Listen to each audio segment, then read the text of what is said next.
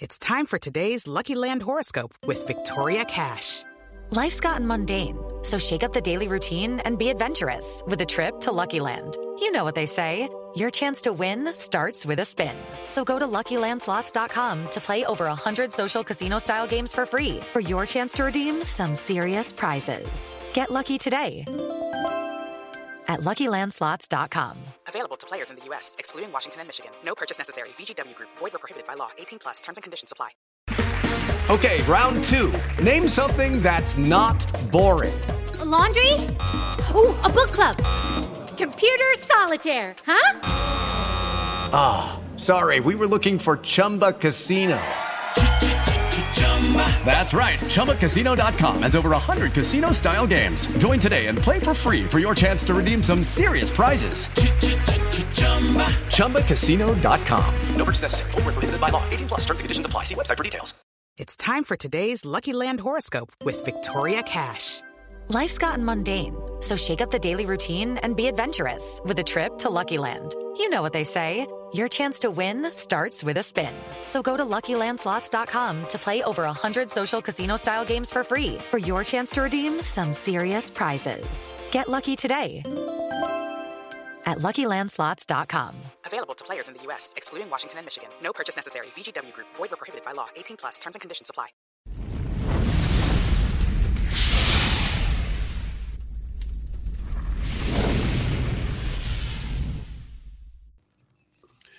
Yes, everybody, welcome back to Full Time Devils. My name is Stephen Howson. Today we have got Scotty, we have got Joe, and we have got John Shin, and we're going to talk a right load of wibble about football. Um, where should we start? Um, well, should we start here? Uh, the fixtures are coming out pretty soon. We're almost going to have games. We are looking like every single TV station in the world's going to get a game by the looks of things, uh, which is kind of crazy. Uh, Amazon are getting it. Uh, apparently, BBC are getting it. YouTube are getting some. Buzzing. Um, Sky and BT are getting some. I'm sure Sky and BT are absolutely delighted at that. And they're After getting like that 300 million Yeah. quid back, aren't they?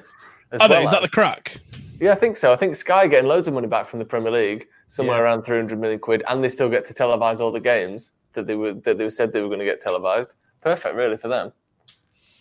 Mad, isn't it? We, we, when do we find out the actual fixtures? We don't know, do we? I wonder why that is. I guess it must just because that we don't know when everything is. But I want to Mate, I know. I, want to know every no, single actually, fixture. No, I don't do I. I was going to say I got to sort tickets and travel out. Mm, No. No. Yeah, who cares? Even if we find out the day before, it doesn't really change much, does it? No. no, yeah, even if it's the day of, kickoffs at two. Oh, okay.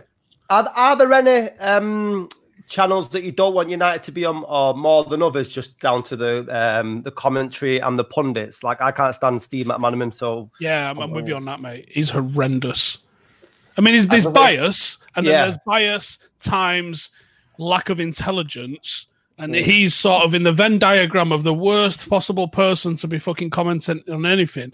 And you throw into that that he's not even got a pleasant accent. I Like, like how he everyone. I like how he throws every sentence over to Fletch at the end. Oh, it's a good pass, that isn't it, Fletch? Every single time it ends with him passing over to Fletch. What do you think to that, then, Fletch? Every single time, every time, and he's like, "Yeah, it's a good, good pass, yeah." Yeah, yeah, he- he, he spoils my enjoyment of anything. I he could be commenting on me doing my favorite shit, and I'd have to turn winning off. the lottery. Yeah. Yeah. oh, he's got the tell you what, numbers right there, and he Fletch. he's got all six numbers, Fletch. What's that mean? Um, Which I tell you which what, though, pocket do you reckon he kept a ticket in left or right? I like that it's just on every channel. I'd love to see football on like the shopping channel or something. You've got like the thing down the side of like the countdown until Yeah. the, the game starts. We've got just 60 seconds till the game starts. Get your final tickets in now. Here we it's go. going to be love Watford and West Brom. We'll have the teams in a sec. Yeah. I love I'd like to see it on uh, Channel Five relegation battles with Ross Kemp. yeah. He's got like a gun like in the Stadium of Light. Like, Yeah. Naked Keith Chegwin. You think it's hard down the East End? You want to come down here when Brighton might get relegated? Yeah. That'd be great. Yeah, I think naked Keith Chegwin for the game show element of it. Mm. That that'd spice up a like a Put it on you know, challenge. a rip off Channel Five match of the day. I think. Hmm. What's the crack in America there, John? Uh, is it going on all the different networks, or is it whoever had it is still getting it? Or I do you think- not know? I think NBC's still holding some of them, but I, I I definitely heard about the Amazon thing. I think YouTube is definitely getting some as well, so it's going to be obviously be a little bit more accessible for the people around here, um, which is good news. I personally think. I mean, it might not be the greatest of news if if you're a if you were a broadcasting agency and you're losing money, but as Joe said, if they're gaining money and they're not really losing much in terms of the actual channel, uh, the actual games, the number of games, and if Americans here have a reason to sit home and watch something, that'd be great. Why not? Um, yeah, that's, we we talked about the schedule the other day, didn't we? That it's going to be like 12, 2, 4, 6, 8 o'clock kickoffs over the weekend. Then is it six and eight on weeknights? I Um, is that what the crack is on that first Friday? It comes back on a Friday, doesn't it? Or they invent that? Wednesday. It comes back Wednesday. It's- Oh yeah, 17th. So that's so that's them two games then, and we've got to play Spurs the weekend of the twentieth. So it could be Thursday, Friday, Saturday, or Sunday. Hmm. all sorts. I don't know why. oh, There's no games on Tuesdays, is there? That's is that the one day where it's off, or Tuesday and Wednesday, What? something like this. It's not every Why? day, is it? I don't know. I think there's one day or so where it's off, but I, I don't know why that is. Probably just so people can have a rest. But I'm sure they could just schedule it around that. I want every single day Premier League. Yeah, like we, we were talking before the fixture list. What we were talking about the the World Cup sort of vibe to it. Hmm. Are you going to partake in a World Cup kind of vibe, Scotty? Do you reckon? Get there with a couple of tins and and just watch every game like it's fucking. You know, the, the absolute dross of the World Cup, like that you just can't usually be asked with, or it's Estonia against fucking whoever. Honduras. Uh, yeah, I'm watching though. Yeah, mate. I no, no. I'm, I'm, I'm definitely. I'll be watching probably everything that doesn't uh, involve Liverpool. Uh, I'll be probably watching all the other games apart from that. Any excuse to crack open the tins in the morning, I suppose. I mean, you, get, you are you gonna are you gonna watch a game sober? No, right? No. Uh, and with if you're the twelve o'clock kickoff, you're obliged you know, to be drinking uh, by about nine thirty. I think Yeah. not nine o'clock. Not a fucking animal. Nine thirty is all right, isn't it? Yeah, I completely agree. I don't know. I, I'm, I'm, still, I'm, I'm still interested in terms of the atmosphere and shit. I know I've seen some people on um, social media that've been saying that they're going to download audio from the internet of, of fan noises that they're going to actually play rather than just listening to an echo of an empty stadium. Uh, I saw a bookie um, on Twitter. They did a live video for like two hours of um, ambient crowd noise, and it's good when people are passing it around in defence. But when the ball goes forward and into the box, or someone has a shot, and it's just the Yeah. But this is what you need, though. This is where all these musicians and DJs that have been out of work for the last three months get a DJ in who's good at mixing. So you've got your build ups, your, your build up play, and you've got your, he's like sliding up the mixer for the crowd getting hyped up. And then the goal is like the drop, just some DJ at the side of the stands. Like, that'd be so good. That's make money for DJs, local businesses getting supported, and you can have sort of time appropriate chanting and screaming and cheering from the crowd noise. That'd be great. I don't want to give I don't want to give free pub, but uh, free publicity. But uh, there was a company that reached out to me last year called Hot Mic. It's a company based out of San Francisco. It's a startup, and um, they did ask me to commentate on games. And what they'll do is they'll sync my uh, live feed of audio and they'll overlay their own uh, background noise to fan chants and all that stuff on top of the actual game so as to Mm. provide like a more realistic uh, um, realistic ambiance in in conjunction with my commentary so i'd be like commentating on a game and they'll you can hear the uh, fan stuff and whatnot and you know obviously that was it's a startup so they're they're not as you know widely known but given the whole situation with no fans in the stadium i feel like uh companies like hot mic are probably getting a little bit more steam in terms of uh their, their idea because now they actually don't have fans in the stadium. So if they can generate noise at home without having to actually have the stadiums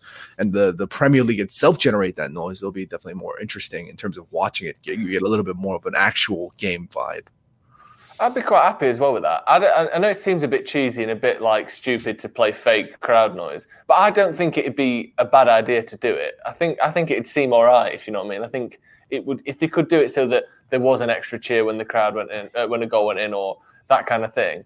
I don't think it'd be a bad idea. I think it'd be all right. someone said it the other day. Didn't they? They've done it on FIFA. Yeah, Yeah. exactly. Yeah. and that's all fully automated, isn't it? You know, I all you need is you need a like you know I've got a, I don't know if this will reach to the camera. No, it won't. I've got a stream deck down here which is like a lot of little buttons on it. You can someone can just be sitting there and they'll be like, right corner. Well, we've got a corner one. Boop. And it's you know a bit of Yeah. extra noise for a corner. Oh, a goal. Boop. Oh, a miss. Oh, easy. Yeah. You know what I mean, Yeah, they only need like 15 buttons. Yeah. I, I, honestly, get some local DJs in and they'll absolutely smash it. It's a great gig, that. Or I wonder if we could do it. Wonder if What, we could add our own. Yeah, for the watch along. Might give one of the lads a bit of a task to do. Yeah, That'd just good, go and that. get ambient stadium now. So you've got to cut commentary out because I doubt we'd get ones commentary free. Um, or maybe you can do it off FIFA. Yeah, you can turn the commentary off on FIFA. Yeah, and then just go and play, you know, kick it out for a corner, miss, all that sort of stuff, and just fucking Yeah, we'll add that'd that be in with so the good. ambient noise, and then we'll have the stream deck corner. Ooh, oh, Mm. That'd be great. love it. It'd just be reminding everyone to press it at the right fucking times. Yeah, can you imagine that when it gets to the, the, the, the later game and you're absolutely levered because you've been drinking since midday? and you're hitting all sorts of buttons. I'm not leaving it till midday to start. I apologise. I take it back. Yeah, there's there's mistakes like this happen. All right, okay. Um, Jay wants us to talk about Mason looking good in training because there's a four second clip out there of him turning Lindelof. Now, is that Mason looking good in training, or is that Lindelof getting turned? And does it really matter? I think it's more Jay just missing football and he's clinging everything onto a four second clip or whatever it was. Um, you can't, you can't, you, you, you can't, you can't take much from it, can you? I think probably more Lindelof having a shocker. Uh, Greenwood should be sharp anyway, shouldn't he? From, from from what he was doing before the break, and, and for his age, you'd expect him to start again going into the the restart where, where he left off. Really, Yeah, it don't, it don't really. Do, it's just a training clip in it, and also half the time people spend people spend half the time saying how good Mason is, and then all of a sudden he turns a centre back who people have questions about, and then now it's not that he's good, it's that Lindelof's crap, and like which one is it? Like if you turned a prime Maldini, you'd be like bloody hell he's good, but because people won't have a go at Lindelof anyway, then it's sort of like oh Lindelof must be crap, but Mason's Yeah, well- actually pretty good, you know. Or, or, or a prime agenda. Steve Nicol? whoa! Nobody turns Steve Nicol. Is it just the Scousers? And I know that, right, the, the irony is there's going to be someone in the comments going, always talking about Liverpool. Yep. You clicked onto a United fan channel, which probably doesn't have anything like that in the title. Probably is, does have Lindelof or Greenwood or probably more like Sancho in the title. And I'm moaning at that we mentioned Liverpool. But it's a valid mention because yesterday Ian Rush came out on Talksport with some of the biggest utter bollocks, and it's a fucking long line of bollocks by saying if Graham Souness managed today, he would be up there with Klopp, Mourinho, Guardiola, etc. So I was like, okay, let's have a look at the facts. So I dissected it a little bit. Oh, and the reason why he would have been up there with all those lot is because he's played in Italy and he knew all of the new shit they were doing in Italy. Like what you ask? Like wearing flip flops. Such groundbreaking shitters flip flops, apparently. Um, anyway, he's got a 40% win record in England, and that includes taking over the champions in Liverpool. You know, he almost relegated Blackburn. I think he almost relegated Newcastle. Did he relegate Southampton? Uh, not too sure. Either way, without even touching on the Ali Dia shit that happened at Southampton, what evidence is there? To, and he's he's managed in when was when did he get when was his last managerial job? About fifteen years Oh, ago. It's got to be somewhere like 15 years ago, yeah. Feels like it was like late 2000s, doesn't it? Right. At the end of the day, this isn't someone that managed in the 70s and you're saying he'd be good now. This is someone who's managed within players' lifetimes as a player uh, right now. And Yeah. the evidence right now suggests that he was shit. So, what is Ian Rush sniffing? Well, I- I- Ian Rush uh, famously once said that he hated living in Italy because it felt like living in another country.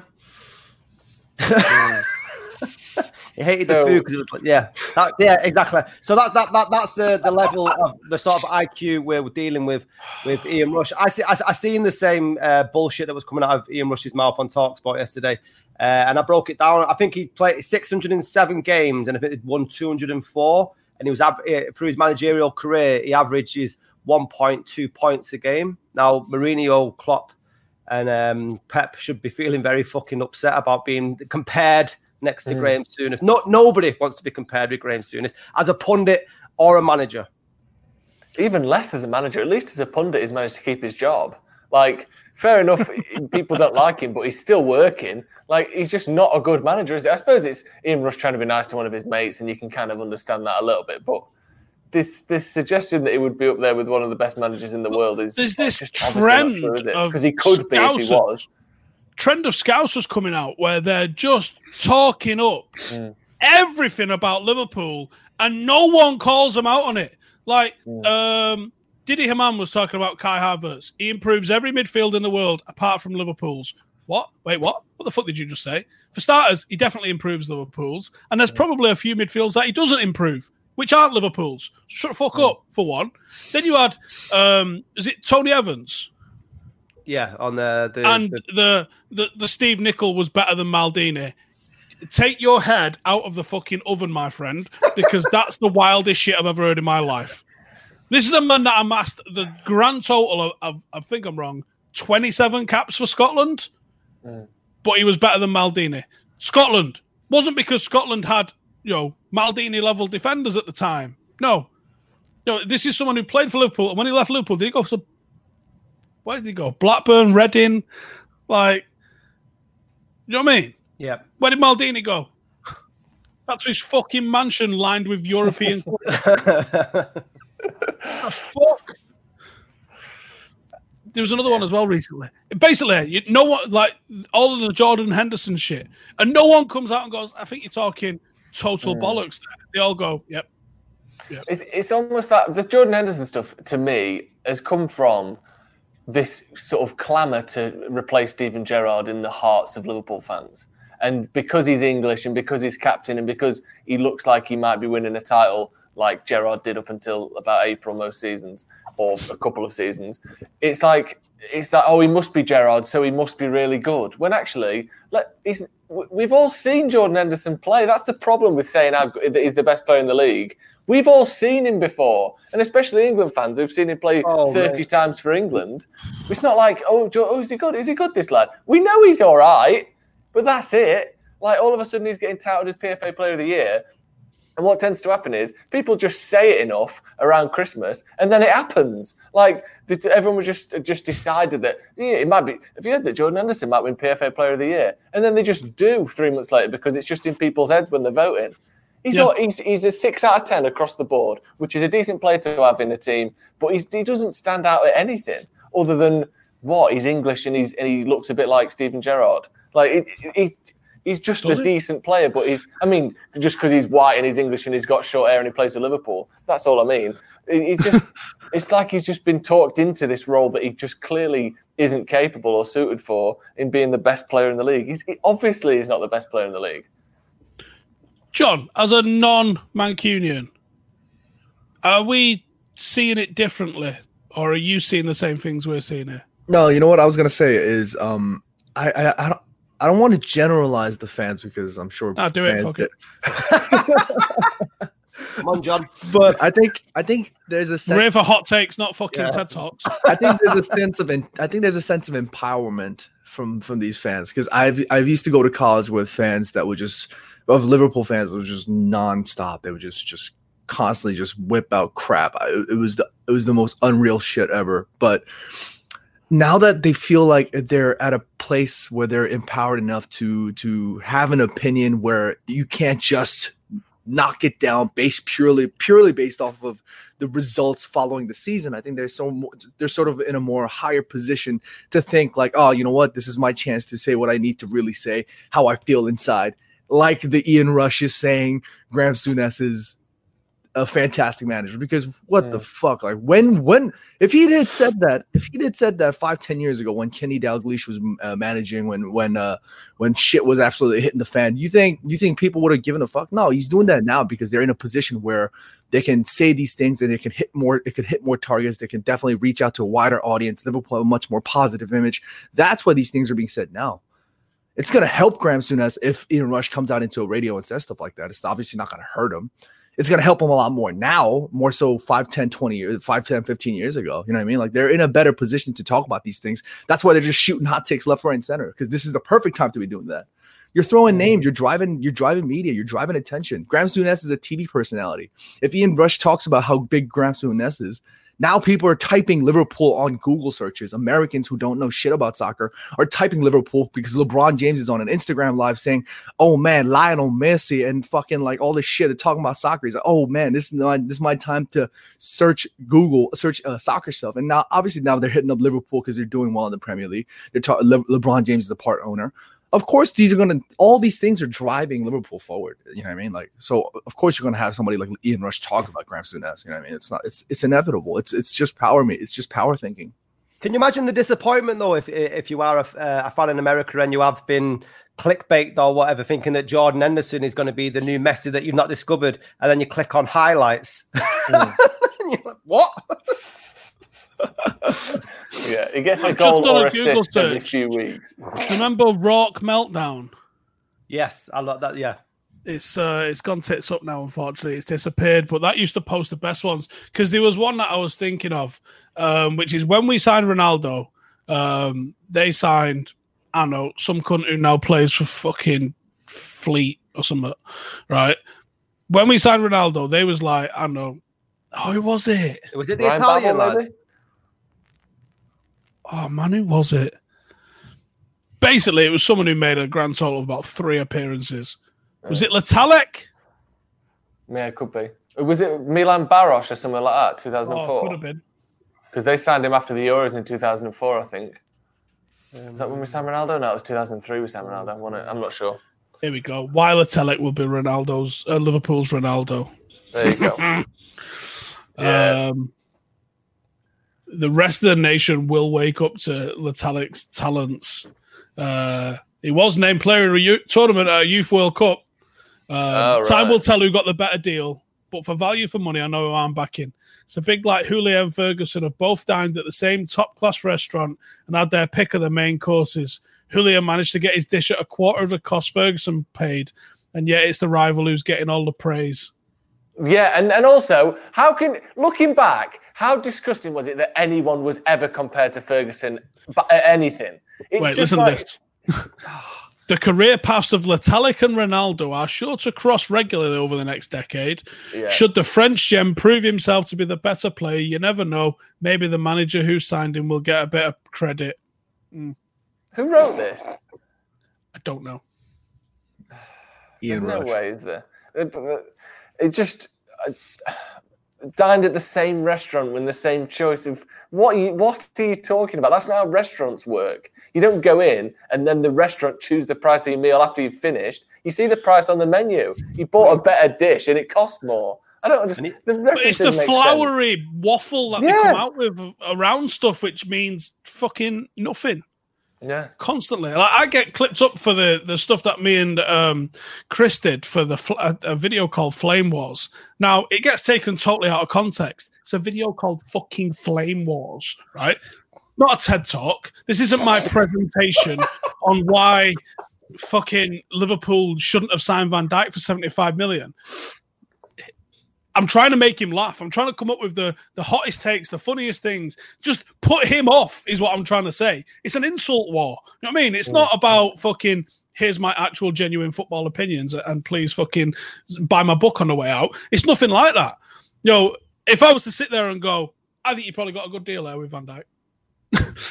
oh, yeah. oh, you've yeah, probably had a really good player. It's, it was, it's, it's expensive, but Joe, what? He is a good player. Ha! Like, what the fucking hell is that supposed to mean? No. So I said you just signed a 75 million pound Dutch Chris Smalling. the whole idea is to put people off and make people laugh. The whole idea is to say ridiculous shit. Liverpool fans clip that up because they're like, oh, look, Chris waffled for about half an hour talking about fucking Monopoly. This is what they do. Have you seen the flags that they have? Why is there Oh, paragraphs on your flags? sake. Why have you got paragraphs on Yeah, your flags? You shouldn't have a comma on a flag, should you? It's just get, the- get the message Yeah. across. Full stop. That's it. No, Semicolon. pla- no place of punctuation on a flag. no. Yeah. Yeah, or a citation. Fucking, hell. Yeah, exactly, yeah. fucking calm reference in at the bottom. And if you're sitting there going, "What's the fat lad on about here?" Google it. Right, I'll tell you what to Google. Just going to see if that works. Liverpool wordy flags. oh, it's it's actually changed it to worst flags. Ah, fuck it, that kind of works.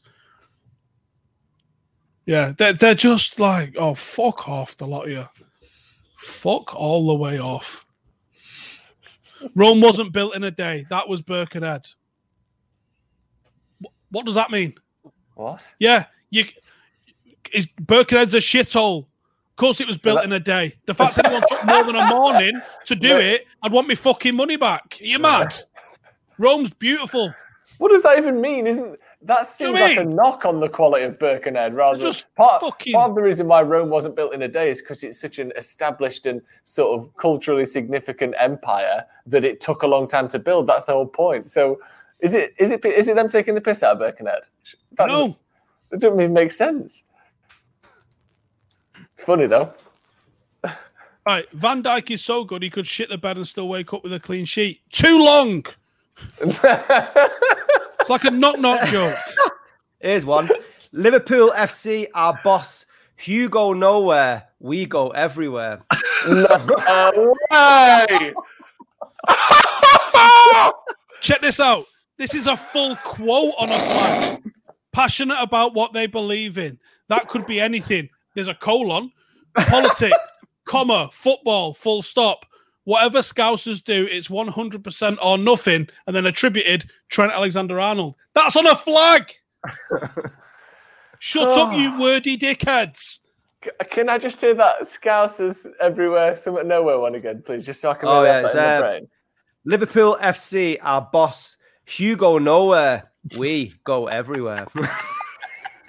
Salah making real chicken in Kiev. What does that mean? You go nowhere. Did you write that down. That's really good. Um, some very unsavory ones here. Um, Of course. which I'll I'll just leave. Um, a year of Kenny trophies, we're kissing. A decade of Moyes, and not a pot to pissing. That worked out well, didn't it? Yeah. Uh, oh, just I can't believe. uh, Look, oh, what this? What the fuck is this one here? There must be something in the water in Manchester. It made Cantona yap about seagulls. Rio forget.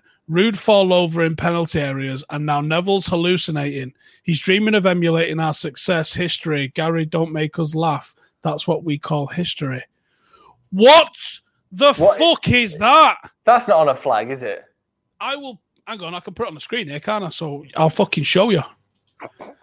That's just too long, isn't it? What the fuck, you wordy gobshites? Also, don't use history in in both of the last two sentences. You would use a different word. Where's the desktop? Repetition. Desktop, desktop, yeah. You fucking wordy assholes. Yeah. Sec, I'll put this on the screen. And you going, oh, the fat lad's talking shit. No one would put that on a flag. Fucking wouldn't they? All right. Big in it. Long, a lot of words. You fucking knobs. Fun though. Oh, I fucking hate them. I fucking hate them. Yeah. I'm just trying. I'm, I'm, now. I'm, in, I'm deep in the rabbit hole, just looking at the absolute fucking wibble that they come out. You gotta pull yourself out. Oh, pull myself what? Out. Oh, okay. uh, right. What else did Jay fucking request that we talk about?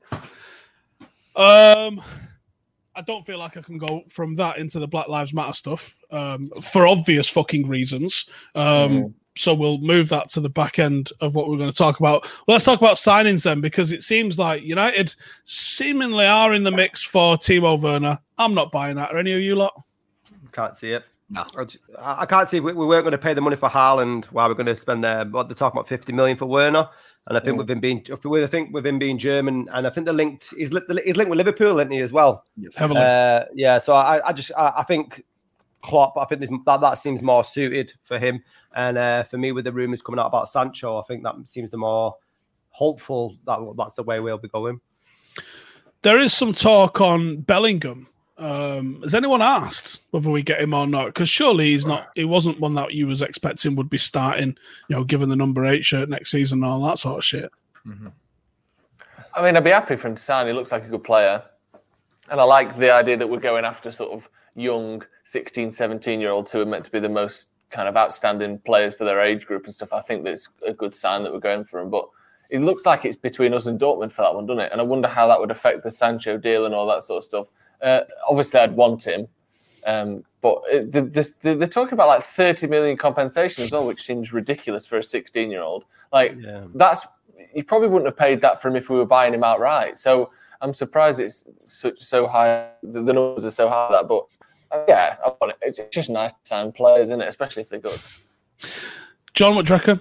I mean, like, uh, I, I, I, I've said this in the, be- I said this before even before the pandemic even came out. We, I think, Manchester United are probably fixated on one target and one target only, and that's Jadon Sancho. I mean, uh, Jude Bellingham sounds like a good prospect. Um, I would, I'd like to have Timo Werner, but like you mentioned, he's heavily linked with Liverpool. I probably think he's probably going to go in that way anyway. I think what we can focus on is Jadon Sancho, getting somebody in, building this team one step at a time is probably the more crucial than ever, especially given these times. You don't even know what the the the transfer financial norms are. Like, where's the standard? Nobody knows. Like, you know, Joe's mentioning 30 million compensation piece. Who knows? Maybe that might be the new norm going forward. Maybe that might not be the new. Nobody knows. What I know for sure is if we were on target, if we were on the right path going forward to signing Jadon Sancho, we need to be on that path even more so than ever, given the current situation uh, leading to this uh, end of the season. We need to get him. We need to lock him in. That's probably should be number one focus.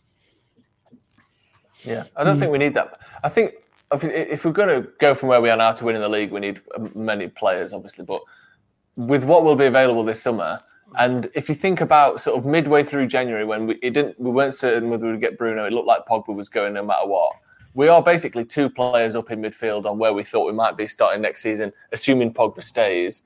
Um, and then all of a sudden, if you add just even if it's just Sancho to that, I think that front six is so much better. If you you know in, in November, December when we were losing a couple of games just before we beat City and, and Tottenham back to back, and you said next summer you're going to have Paul Pogba, who we all thought was leaving, Bruno Fernandes, who no one thought we were going to sign, and Jadon Sancho in this team, you would have taken that then. Um, and obviously, things bec- have become so much more difficult. It looks like we've got less money to spend. People are less keen to sell players because they think they're going to get less money for them. So, I think even if it is just Sancho, uh, but it has to be Sancho, Yeah. uh, then I think it's relatively successful. I think it's a it's a huge um, statement. I know that we've sort of talked about before that we're not going out signing proven marquee players, but in terms of his level, and for me, he's one of the best young footballers in the world, and that's such a statement from United to go out and actually sign Sancho. That would be huge for us. If, if, if we go up, if we go up against the likes of if if he goes back to City or another club, then I think that sort of it looks badly on United if we can't get him. And another thing on this, when we're looking at people like Bellingham, is that I'm getting worried about our youth academy because when's like I, I know I've had Rashford and McTominay come through. When what's happening at United's youth academy where we're having to buy 16 year old lads from Birmingham? Why are we not able to bring so many players through anymore? It's a weird one, though, it? Because you have got Levitt, you have got Garner, you have got uh, you know Mengi, Mejbri. There, there- there's tons of players still in the academy, led. Um, that could go on and do bits. Sometimes those players get that little bit of a development outside of the academy system, like someone like uh, Bellingham has gone and done by playing first team football in the championship at fucking 16. Guy's an absolute tank, and Can you imagine what he's going to Yeah. be like in eight in eight years when he's still eligible for young player of the fucking year? like that's fucking mental. Like so, I think that that just to me proves that the academy as a system is a little bit on the broken side because we, we're always talking about you got to loan these players out. Well, why can't we have something in place where these players are getting that level of experience, that competitive sort of football? This is on the FA. This is on the Premier League. Fucking Scudamore up the age of the under 23s, uh, 223 from 21, because he said the average first team player makes their debut uh, at 23, right? If you're 23 and you've not made a first team appearance, you're still playing under 23 football. Got news for your cupcake. I'd start going fucking prepping your CV because you're working at Subway in the next fucking month. Like, you're not going to be a professional footballer if you've not made your debut before 23. Certainly not at Manchester United, you're not. Yeah. At 23 years of age, there's got to be some exceptionally fucked up circumstances for you to to just be making your debut at 23. You know what I mean? You've got Bellingham will have had seven years first team experience on you by the time you get to that point. What the fucking hell's the point in this? So for me, the Premier League have to step in and they have to find a way that doesn't fuck up the lower levels by I would like a B team, but I also fully understand the opposition to that from the lower leagues because while we look at it with United glasses on, like I'd go and watch it. I think they probably get like five, six, ten thousand for a big game. Watching United's under 23s in League One or League Two. Well, how many are going to watch Cities? Well, City barely fucking have more than that with what's going on in the first team. If you put a City team down there, that's their under 23s that are never getting played in the first team. You're going to have fucking 27 people turn up. You know, and and some of the other clubs in the league as well. Do they get, um, you know, do they get any sort of attendances watching watching their kids as well. So you have to have uh, some sort of development that fits all clubs, which suits the development of all clubs. Could you do it at conference level? Is that then taking away the opportunity for some clubs to to progress into the professional leagues from the conference? Because the conference is a hell of a standard still, and the conference would probably be a fantastic proving ground. Imagine Mason had just played sixty games in the conference before making his first team debut. What the fuck do you think anyone can throw at him uh, from a physical point of view that he's not already seen at conference level? You know, Yeah, there has to be some way for clubs to uh, to keep players developed in house, uh, but also give them some serious competitive football because the current system doesn't fucking work. It's no good. Um, the, the age group system alone is kind of flawed a little bit anyway. Um, but there isn't necessarily a fairer way to bring people through. But all that happens is when United are playing Liverpool and Everton and City and Derby and fucking all of these teams, all them players know each other. And it's just all of those players. And even if they move clubs, now it's just he plays for that club and he plays for that club. But it's the same players playing against each other. They don't play against kids from op- other countries. They're not playing against people from other leagues. They're not being exposed to enough different styles because there's such a um, here's how you're supposed to play football now from passing it out the back you know the keeper gets involved in it this that and other. There's this whole identity that's been um, fostered by coaching and, and play the fa way by coaches in england that most players are, are, know what to expect. And then when someone comes in that you know was brought up in portugal or brazil or germany or slovakia or fucking senegal and they've got a different style of play or a different flavor about a different way that they're approaching it. People don't know what the fuck to do about it because they've not been exposed to it for years. To challenge these players, you've got to be exposing them to different stimulus all the time. And you have to be exposing them to competitive play where it fucking matters if you win or lose. Yes, there's probably a little bit too much pressure at grassroots and certainly academy levels at like under 13s and under 14s because the amount of people that will go from that to be professional footballers is minuscule. But once you get to under 18s level, your job now is to be a footballer. And there has to be a pressure because guess what, fuckface? In two years, you might be running out in front of 80,000 people. And you better believe they're not going to be thinking about your fucking mental health if you miss a, a chance to win them a trophy or if you cost them a chance to win a trophy. And going from being mollycoddled with this bullshit fucking soft, um, everyone fucking plays fair and the results aren't published in case it hurts your feelings world to the big bad, bad professional sporting world where they'll tell you you're a fucking cunt and need to die if you miss a goal. You know, how do you prepare people for that unless you're actually trying to prepare them actively for that? It's not going to happen. It's on the Premier League. Do you, know with the the the younger groups, and if they do a second team and they put it in the league, is is there potential for promotions and stuff as well? Is there, in theory, a, a case where Man United have got two teams in the Premier League? Is that possible? How is it capped? And what, well, what it don't work like that in, know? in like Spain and stuff like that. They're, they're, you know, if they end up in a playoff place, it goes down to the next one. to the next one. So you have to you end up staying in that league no matter what. Does, does But that also, if it's an age group thing, yeah, it does, and and that's why I understand uh, some clubs' opposition to it, saying it devalues their competition. It does, Hmm. but I don't know a better way to do it. Those lower league clubs will tell you stop hoarding players. Okay, that's not going to happen. That's like telling a billionaire to just give all your money away. It's not going to happen. You know, would that solve hunger? Yeah, probably. Are they going to do it? No. So I don't know how they're going to do it. Anything on that, lads? John, are you going to join in with the group?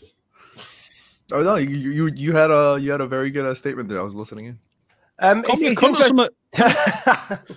Say I'm wrong. Don't you think it, anything's on United then to be loaning out the players and that? Because I think United Yeah, I was gonna say model over the last few years is that we tend to get them to the age of 20, 21. They get a small run in the team, and then if they're not good enough, then they just seem to fall by the wayside. I, I think the last player that we've seen go out on loan and come back was probably Tuanzebe, wasn't it, for, uh, at Villa? And I'm not too sure. Uh, I, I actually thought he'd come back and play a lot more games when he came back from Villa, but um, you know that that's not happened so far. But I can't I can't recall how many have gone out on loan from United and, actually made it into the first team. Now, whether that's down to the, the managers or the shit show that United's been post Ferguson, but if you look back, um, I hate going back to the class of '92, but obviously like the likes of Beckham went out, didn't it, to uh, Preston as a loan. So it, it, it, I, I I agree with your point, um, but I think some of the responsibility is on Man United that they need to be putting the players out there and not hoarding them, and that will help the lo- that will in the same way it will help the lower level um, teams out by having these better grade players in their leagues. You know what I mean for the, for, for, for their fans to for fans to watch. But I do think it's some responsibility on the club. Yeah, what, we used to have the thing with um, who was it? Was it Antwerp that we used to loan players out to a lot? Who was that? Glazers then- stopped it. Yeah, and then we stopped doing that sort of six, seven years ago. But it does seem as though, yeah, the, the, the amount of players that have been out on loan and come back and made it into the first team is very slim. Obviously, we've got Henderson, who's sort of partway through that process at the moment. Tuanzebe's one. But other than that, I can't. The one, it was the last one before that who's been uh, Rashford didn't go out on loan. I don't think McTominay went out on loan. Lingard was the last one before that, and that was nearly what five, six, seven years ago now. So yeah, the, the, I wonder why we don't have more people going out on loan and more. Maybe it's just because we've had such a thin squad over the last few years that we haven't had chance to, you know, the likes of Garner and Levitt and stuff who have been Yeah. linked with loans this season, but I've never gone out on loan, have they? Unless I'm mistaken, they were both linked to loans and never went on them. Not that no, and, that, and that's the issue with the, the Jude uh, Bellingham thing is because that the, the talking that we, we sign him then loan him back out for two years. Yeah, And so we're going to go completely against everything we've done up until this point to try and sign a 16 year old when we might have the similar sort of talented player, but hasn't had the experience that he has because he's not got the he's not he's not been able to play in a championship. I think we I think we have to have a clear cut strategy in terms of how we progress. I mean, over you know since post Ferguson, a lot of the noise with respect to the uh, with the with respect to the youth academy was, what are we doing with our youth academy? Uh, we talked a lot about you know uh, wha- are we going to loan players? Are we just going to bring them up to the first team? Are we going to give them more opportunities? I mean, we talk about Angel Gomez all the time. You know, not getting his opportunities, and I think the the main focal point is we needed to identify what our strategy was the youth academy right now, whether or not you're La Masia or whether or not you're just a Joe Schmo uh, youth club, it's a, a youth academy. It's not the same as it was back in the 90s. It's not the same as it was back in 2000. The Premier League has been restructured to become one of the biggest financial sports establishments on the globe. You can't just you can't just operate based off of what's been happening in the past. And I hate to say it because you know you're now you're knocking on the doors of tradition and you're knocking on the doors of values and whatnot as a youth academy, but they Manchester United needed to have a clear cut approach in terms of how they operate as a youth youth academy. I mean, for instance, you look at Chelsea, they loan out players like like they drop flies. They just what a, whether or not you're you're in agreement with that, whether or not you're against the fact that it's successful or if it's a failure, at least they have a clear cut strategy in the way they go about their youth academy. They know that they just sign a bunch of players and they loan like 30, 40 kids. Whatever the strategy is, at least it's clear cut. And I think Well, Manchester is it successful though? I don't think. I, I it makes them say- good money. Yeah, it's, that's what I'm saying. It's not it's not successful on the pitch for per se. I Yeah, don't agree that yeah. it's been successful on the pitch, but at least what I'm saying is they have a clear cut strategy about the way they go in terms of their youth academy. Yeah. They're I think making if you look- twelve to fifteen million quid a year selling like this guy, that guy, four million here, six million here. They, do- they, it does make them money, but Yeah. yeah, it's this slightly strange sort of uh, b- b- conveyor belt of players seeing them as as, as kind of pieces in a business rather than as play uh, as footballers, which is what John was alluding to. It's it's more about the money than it is trying to get young kids uh, some game time, isn't it? And just to and just to quickly sorry to uh, just to touch in uh, touch on what Joe, Joe was saying before with respect to this squad depth. You know, he was saying like maybe we couldn't loan these players out because we were also thin on the squad. You have to understand that the youth academy also works in conjunction with your senior squad. If you need players because your senior squad is so under like so underprepared, you're gonna need backup. Why do you think that Louis Van Gaal needed to t- tap into uh, Rashford because he needed backup? You know, these players are there to serve as uh, as youth c- uh, players growing up as to be to aspire to become senior footballers, but they also have to be ready in case they they, they need to heed to the call. And if your if your main if your senior squad if your if your official squad is perfectly ready, if you're tuned out, ready to go, if you don't if you don't have if all these issues, you don't really necessarily need to tap into the youth academy, right? That's there's no need for mm. that, especially if you're succeeding in the Premier League. But if you're if you're a mess up top, then you're bound to be a mess on the bottom, just below that. If you're organized up top, then you're you're obviously going to be organized on the bottom, or you- you're going to be less troubled with organizing the the lower the youth academy in our in our conversation sake. But it's just like Manchester United has had such a, a an issue with the way that they organize everything. Just in a grand scheme of things, I think youth academy is just one of many issues that need fixing. And you know, I'm not just trying to sound doom and gloom. I think we were on a right path going forward, but you know, that's another thing. Like it just goes to everything just wrapped up, just goes to show what I was saying the whole time. We need a clear cut strategy and we need to identify that going forward.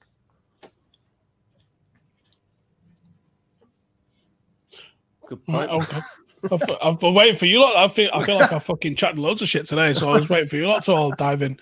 Um, I, I don't necessarily think that United's academy is is that much of a, a big drama. To be honest, I think Solskjaer has used it a lot. People will disagree on his utilization of Angel, but I don't think Angel's lit up the under twenty threes, and I think you have to be um, in on merit, not on potential. Um, and I think I don't think the merit was necessarily there. I mean, people can make all the arguments you want, and you you might have some validity to them with how shit uh, Pereira and Lingard have been this season. Um, you know, but the manager's been making those decisions, and I would say, by and large, those decisions he's been making appear to to look like they're becoming justified. And I also don't think that the club should uh, and um, would be held over a barrel by an academy player. I don't think that's right. I think it should be the other way around. Um, but yeah, I think uh, let's wrap it up with with what's going on in America because I don't think it can be uh, ignored. Obviously, uh, we've seen footballers coming out and supporting the protest. Hilariously, John Terry and, and Suarez have have uh, decided that Black Lives Matter um, at the moment to them. Um, we've also seen Chelsea Football Club hilariously and Liverpool Football Club hilariously supporting the cause. Um, didn't get some t-shirts out this time. Maybe they're on order. Um, obviously, what's going on in America uh, uh, affects a lot of people, and I've seen. I know I've had a, a bit of a say on it on social media, and I've seen Americans saying "fucking stay out of it." It's an American thing. I don't think it is, for starters, just an American thing, and I also think in 2020, culture bleeds over worldwide. Uh, there's very little insular about any, you know, unless it's, you know, I don't fucking speak Mongolian. Something might be massive in Mongolia that I'm not aware of, but you know, by and large, the world is is one fucking thing at the moment, and what goes on, whether that's Venezuela or Brazil or Australia, it echoes across the globe. Um, and I think people have seen uh, the injustice um, of what's been going on in America. Uh, people have seen the the hypocrisy of what's been going on in America, and and I think people are angry. Um, I, I think they're fucking every right to be angry, and I, I I don't like how a lot of people line up on wh- whether you're fucking for the president or against the president. If you voted for him, you voted for him. Sound. You don't have to like everything he fucking did ever, which it seems to be a lot of people get caught up into that because there's some shit in terms of leadership that's that's happening at the moment, which is fucking hilarious and hypocritical.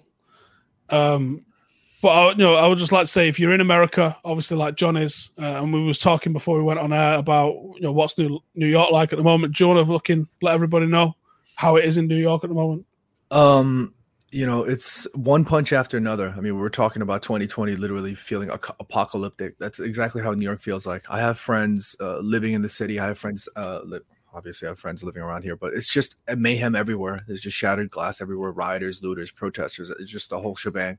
You know, there are the, obviously the the protesters, the majority who are peacefully protesting, who are protesting, uh, and and you know are in compliance with the law and are getting home before the curfew. But there are the bad bunches just absolutely fucking wreaking havoc in the city, and it's unacceptable. And it's just it's scary to watch, and it's you know when we were when we were coming on to the live streams, we were talking with Doc, uh, we were talking about Joshy, we were talking with Paul, we were talking with all these gents, and they were reassuring, talking about the pandemic and talking about how you know we'll get through this. This is a, this is a, a battle of the century.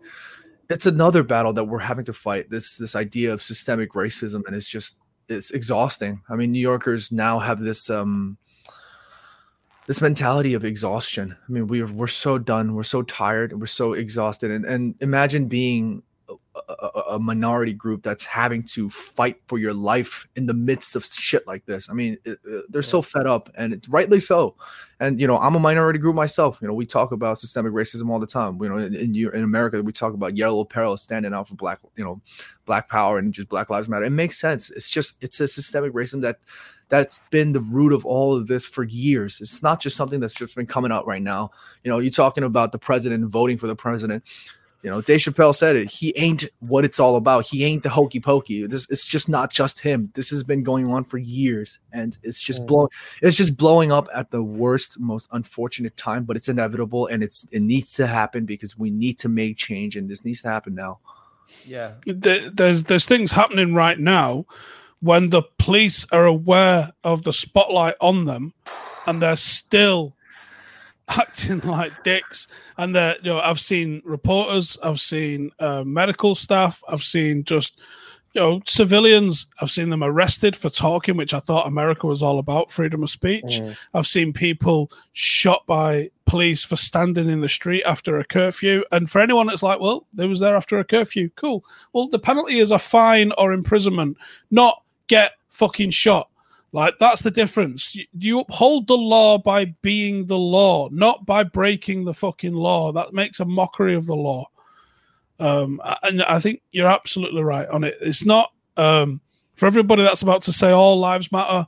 Of course they do, but you can't deny that there's a systematic racism in place, probably yeah. worldwide, but certainly in America, and it definitely seems to be disproportionately affecting black people. If you can't see that, you're not looking for it and that's all I would say on that yeah. because what I'm seeing is fucking horrific. And the timing of it as as well, like the last four years of the way the politics has been in America and in England and in the West generally, we've seen this trend towards a more kind of right wing ideology that's come in sort of post Obama, post uh, Tony Blair, post Iraq War, and and the whole rhetoric from especially from Trump the whole time has been us versus them uh, the lamestream media, fake news, they're all liars and fakers and they do this and we're all tough and strong and we like guns and it's all about us to do what we want. So it's no surprise that four years of that combined with what has been, like we said, systemic racism for hundreds of years, not just 10 years, not 50 years, hundreds of years, it's no surprise that it's come to a peak or another peak now. And obviously, it's, it's, it's just, like you said, the thing of these people who know that the cameras are on them, who can literally see cameras in front of them, let alone news cameras, social media, and every, everyone knows they're being filmed, and they're still pulling people's masks down that they've got so that they don't catch coronavirus and spraying pepper spray in people's eyes when they've got their hands above their head, or they're breaking into people's cars and tasering people when they've just set, they're just sat in traffic. You think that that sort of reaction and response can only come from people that think that they are either too powerful to get prosecuted or don't care about the people that they're treating um, uh, to, to, be willing to do that when Did they you see know the sheriff of Flint? Uh, no, I don't think so. Mate, gotta give a shout out to that guy because that's the choices that I think that the police have got here. People, people that will only look at it one side, go, well, they're looting. Okay, no one's saying condoning the looting. Right, that happens. It, it happens. But the police should always be held to a higher standard than the average member of the public. You know, mm. when you get to carry that badge with the rights that come with being able to imprison other people and the fucking firearm that's on your p- hip, that comes with a responsibility. I've carried fucking weapons in places. I know the responsibility that comes with those things. I know the seriousness about pointing a fucking rifle at someone and what happens when you pull the trigger. You know, I, I think most people would assume I would just side with the police, but no, I side with what's right. And what the responsibility is huge on the police, and I expect and, and demand a higher standard for those who are put in power of people. The the mayor, uh, mayor or sheriff, it was of Flint, um, walked up and said, "We we are you. We're going to kneel, and then we're going to march with you on this protest." And guess what? No fucking violence. My issue with all of this is that I'm seeing whether it's agent provocateurs, whether it's people having a fuck about, or whether it's the police themselves. I'm seeing the police continually escalate this shit. I never see a de-escalation. I never say someone go, "Do you know what? You're right. Give me a hug."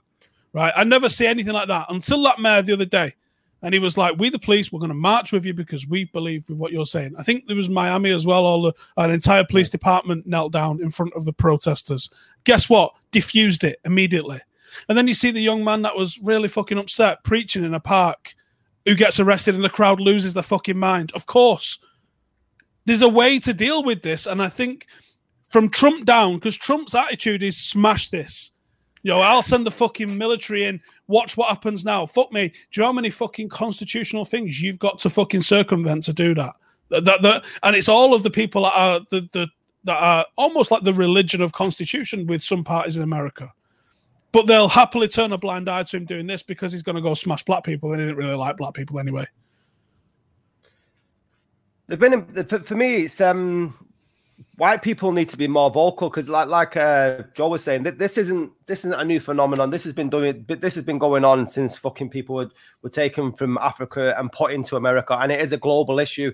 And it's about time white people started standing up and self policing within their own race and calling people out on their own bullshit. And now the, the thing that's happening with the, the, the police force uh, in America, they're being empowered by Donald Trump. When you've got a fucking president that's talking about bullying and, and turning an army on his own people. What message does that send down to, to, to your troops? What is that? And you and you're right in what you're saying, Steve. This isn't just an American issue either. It's a, it's a global, and we need to we need to really look at 2020 and see how intrinsically we are all connected. When someone who's having some strange thing for dinner in fucking Wuhan can can cause a pandemic halfway around the world, and then how when- when an innocent man is killed uh, in Minneapolis can cause protests all around the world. We are all connected so much now, and we all have a responsibility to start trying to do something about it. And I'm fucking sick of it, and it needs to be changed. Sorry, I got. I, so, winds me up.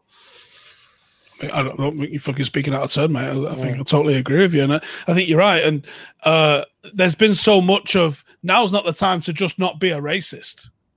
Loads of us have gone through life just not being racist. Now's the time to be vocally anti-racist. Know, Instagram was a fucking shit show yesterday. You couldn't look at anything; it looked like it all wasn't loading because it was just full of black squares. You know, and that's what I love to see. I love to see when a campaign has got that sort of thing, but the, it needs more than just posting a fucking picture on on your Instagram and thinking that you ended racism. It's Yeah. about being vocal. It's about being vocal about calling out bullshit wherever it is. In England, I think I said this yesterday. In England, the police racism is probably pulling over a black lad because it looks like he probably doesn't afford his car. Right? That's it. No, more than that, mate. But what what, what about uh, the beginning of May when that uh, the black man was at a petrol station and he was fucking Yes. tasered in front of his young son? Now, fortunately, in this country, we don't have guns. that- well, that's that- what I was about to say. Yeah, I mean, yes. that- yeah, when I say yeah. it's only that, I want to Yeah. finish, otherwise this will look weird. Um, it's only it's only that they don't necessarily have the risk of being pulled over and shot like the, the thousands of interactions that you get in the states. They might get wrongfully arrested, they might get wrongfully charged, they might get pulled over more often. But I'm pretty sure most people would take those things versus the, the threat of your life going away in every instance. Uh, so even though yes, systemic racism is definitely still a thing in England, I'm sure, and I'm sure anybody who's who's lived in England can attest to that. But at least most of those interactions, while they might fuck your plans up for the rest of the week or the day, you know you you've still got plans for the rest of the fucking week or the day, you know, and you're not fucking lying in a, in a pool of blood on the fucking floor. Um, 'cause even the if we go back to the the de-escalation thing, the the arresting officer in the George Floyd incident, this was someone writing a bent check, right? But- which turned out not to be. Was it not? Okay. I think, uh, from what I heard, it wasn't. But yeah, Either- Okay. it, it doesn't really matter either, does it? That's the thing. Even if it was, what Yeah. justification is there for having a handcuffed man on the floor and kneeling on his neck? If if is he a threat to you? No. Put him in the fucking van then and get him out of here. De-escalate it. You can surely arrest people without inflicting physical harm on them. I, I say this as someone who's been arrested more than once. You know, Yeah. one time they broke my hand. Uh, another time they they uh, when I was arrested, they put me on the back step of uh, the police van with the engine running, uh, and so I'm I've got my hands tied behind my back and I've got my face on the fucking side of it. Now I thought that van was going to drive off and I was going to face plant. That's what I was expecting. They didn't. They put me in the back of the van and then they broke my hand by kicking me. Now, once I told them I was in the army, they said should have said it sooner. We'd have just drove you around the corner and let you out. And you're like, what the fuck's all that about? Fucking hell. Um, Yeah, and the, the other time, w- w- you know, they, they told me I was under arrest, and then I, I, I went and fucking sat in the van. No, I've never fucking kicked off. I mean, all right, I, both times was for fighting before anyone starts fucking going, oh my God, what was that for? Um, and one of them was at football. But at the end of the day, both of those scenarios were, were different. Both of those scenarios w- were affected differently. Both of those scenarios could have gone entirely fucking differently, but both of those scenarios there was at least a de-escalation from from the British police. And in America, I don't necessarily see a de-escalation. I, I often see people dragging things out for what reason? For what reason are you lying on someone's fucking head for nine minutes? I don't know what justification there is for that. He'd been fucking checked on the radio. They had him up against a wall for a few minutes beforehand. Then he came back round. I didn't ever see him resisting. You've handcuffed him. He's on the floor. I mean, he was a big lad, but he's handcuffed. You don't need to be fucking kneeling on somebody. And then there was one the other day as well. Did you see that? Uh, someone caught it on camera. Uh, another police officer arresting a looter and kneeling on the fucking back of their head, and they're like, "Mate, are you fucking off your head?" And even the other policeman fucking cracked him and was like, "Get off his fucking neck." As the crowd was all screaming at him to say, "Get off his fucking neck." And the the the the, the, the annoying thing with that is as well is you know they should have known the first time or the you know 50 years ago whenever it was the first time not to nail on someone's neck not to do it that way. The probably the cracking and don't go on his neck is you're making us look bad rather than you're going to hurt him. It's don't nail Oh, on yeah. someone's neck now. You know, wait until this has all died down and we can start doing that again. That's what it feels like. Yeah. There doesn't seem to be a, a systemic change or a feeling that there's going to be, you know, nationwide or worldwide sort of policies and changes brought in where things have to be done a certain way or you will be sacked and you will go to prison. It just feels like, well, some of us are trying to do things a bit better now because people are watching, and some of us are just going mental because now look at us, we've got paint guns. Do you know what I mean? Like people getting shot in the face with with smoke grenades from point blank range for standing in the middle of the street. It just you can't imagine the the, the mentality that you're under such scrutiny. You've got such a, a important job to do at the best of times, and even now it's it's under twice the magnification it ever would be, and the, and it's still being treated the way it is. Just you can't imagine why it's going on like that. I saw a sign uh, yesterday, which was a guy holding it, and it said, "You think this is bad? Wait until he gets a not not guilty verdict." Uh, That doesn't even bear thinking about, does it? Because at least he's been arrested. You think that the arrest of him and the charging has probably actually quietened down some of the protests. I would think if he gets a not guilty on this now, oh my fucking god! If you're in America and you're watching, don't go out at all. Just don't, because it's going to end fucking very, very badly. And and you know, you you are seeing people be fucking indiscriminately attacked for being in the wrong fucking neighborhood at the moment, which is just fucked. No, and- and yeah, at the end of the day, it's that look. If you want to support it, support it. Um, but I think the the time is now to be vocally anti-racist rather than just not being fucking racist about going through your day. because it, it happens fucking everywhere, literally everywhere. Look, I've, I've been I've been saying this since this whole thing's been happening. It's been very uh, eye opening for many Americans. It's uh it's finally the fuse is finally blown. It's something that we need to address now. You know, some people are some people are talking about, oh, it's the, it's the wrong time. It's the pandemic. No, it's no, it's now. It's now. You need to address it now. And if you're not an African American, and if you're not black, and if you're not feeling this systemic hatred, you have to shut up. You have to learn. You have to listen. You have to listen. You have to listen. And you have to listen some more because you have to understand that you will never be in a position like that if you're just if you're not if your skin if you're if the color of your skin is not black you will not never understand that. You have to listen and you have to understand that you you're just not going to you're just not going to feel the same pain they do. So you have to do whatever you can to be a part of the change because if you don't this is just going to continue. This cycle this cycle of hatred. You know we talked about trump we talked about all this hate it's easier to hate. It's harder to love. It's easier to it's easier to blame. It's harder to forgive. It'll always be that way. You have to make a proactive change and it has to happen now because it is an absolute catastrophe and an absolute joke that people innocent lives are out there just being taken simply based on the color of their skin and it's unacceptable and it has to change across the globe. And we talked about you know just uh, being anti-racist as opposed to being uh, not racist sure if that's what it takes you have to do something to learn and listen and educate yourself because it, it at the end of the day nothing will change if every single one of us doesn't get up nothing will change Preach. Yep. Uh, I think there's no uh, nothing else left to say on that. Um, cheers everyone for tuning in. Make sure to subscribe. It does feel like football's coming back. Um, I do probably expect more on the Black Lives Matter and the whole incident. Um, Jay wanted us to do a Wally of the week. I think there's only one person that you can even fucking consider for Wally of the week, and I don't think I think Joe said this before we went live. I, I don't think Wally of the week does this guy justice, but Derek Chauvin. Um, if you'd have done your fucking job properly, more deaths wouldn't have occurred, let alone George Floyd's. You know, there's always a fucking fuse that, that lights off change, and let's hope that there's actually fucking change on the back of this. Um, and that means, you know, that that obviously means with what's going on, but it, it also means at the fucking ballot boxes as well, and and where you're fucking spending your money on media because the, the British media dictated our election, the recent one, and and all Brexit. Uh, I can't speak for America for what I do see of the likes of Fox News and stuff like that. It's laughable.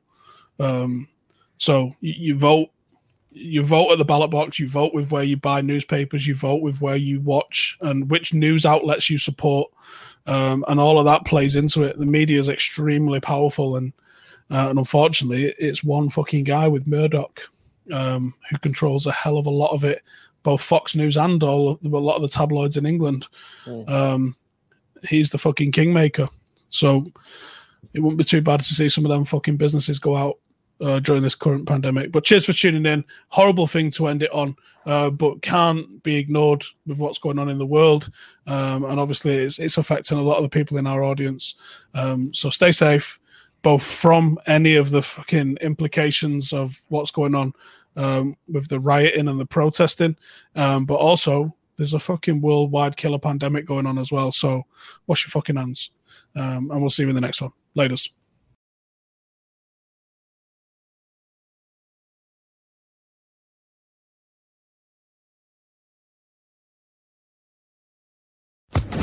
Social Podcast Network. It is Ryan here, and I have a question for you. What do you do when you win? Like, are you a fist pumper? A woohooer, a hand clapper, a high fiver. I kind of like the high five, but if you want to hone in on those winning moves, check out Chumba Casino. At chumbacasino.com, choose from hundreds of social casino style games for your chance to redeem serious cash prizes. There are new game releases weekly, plus free daily bonuses. So don't wait. Start having the most fun ever at chumbacasino.com. No purchase necessary. Group. Void were prohibited by law. See terms and conditions. 18 plus.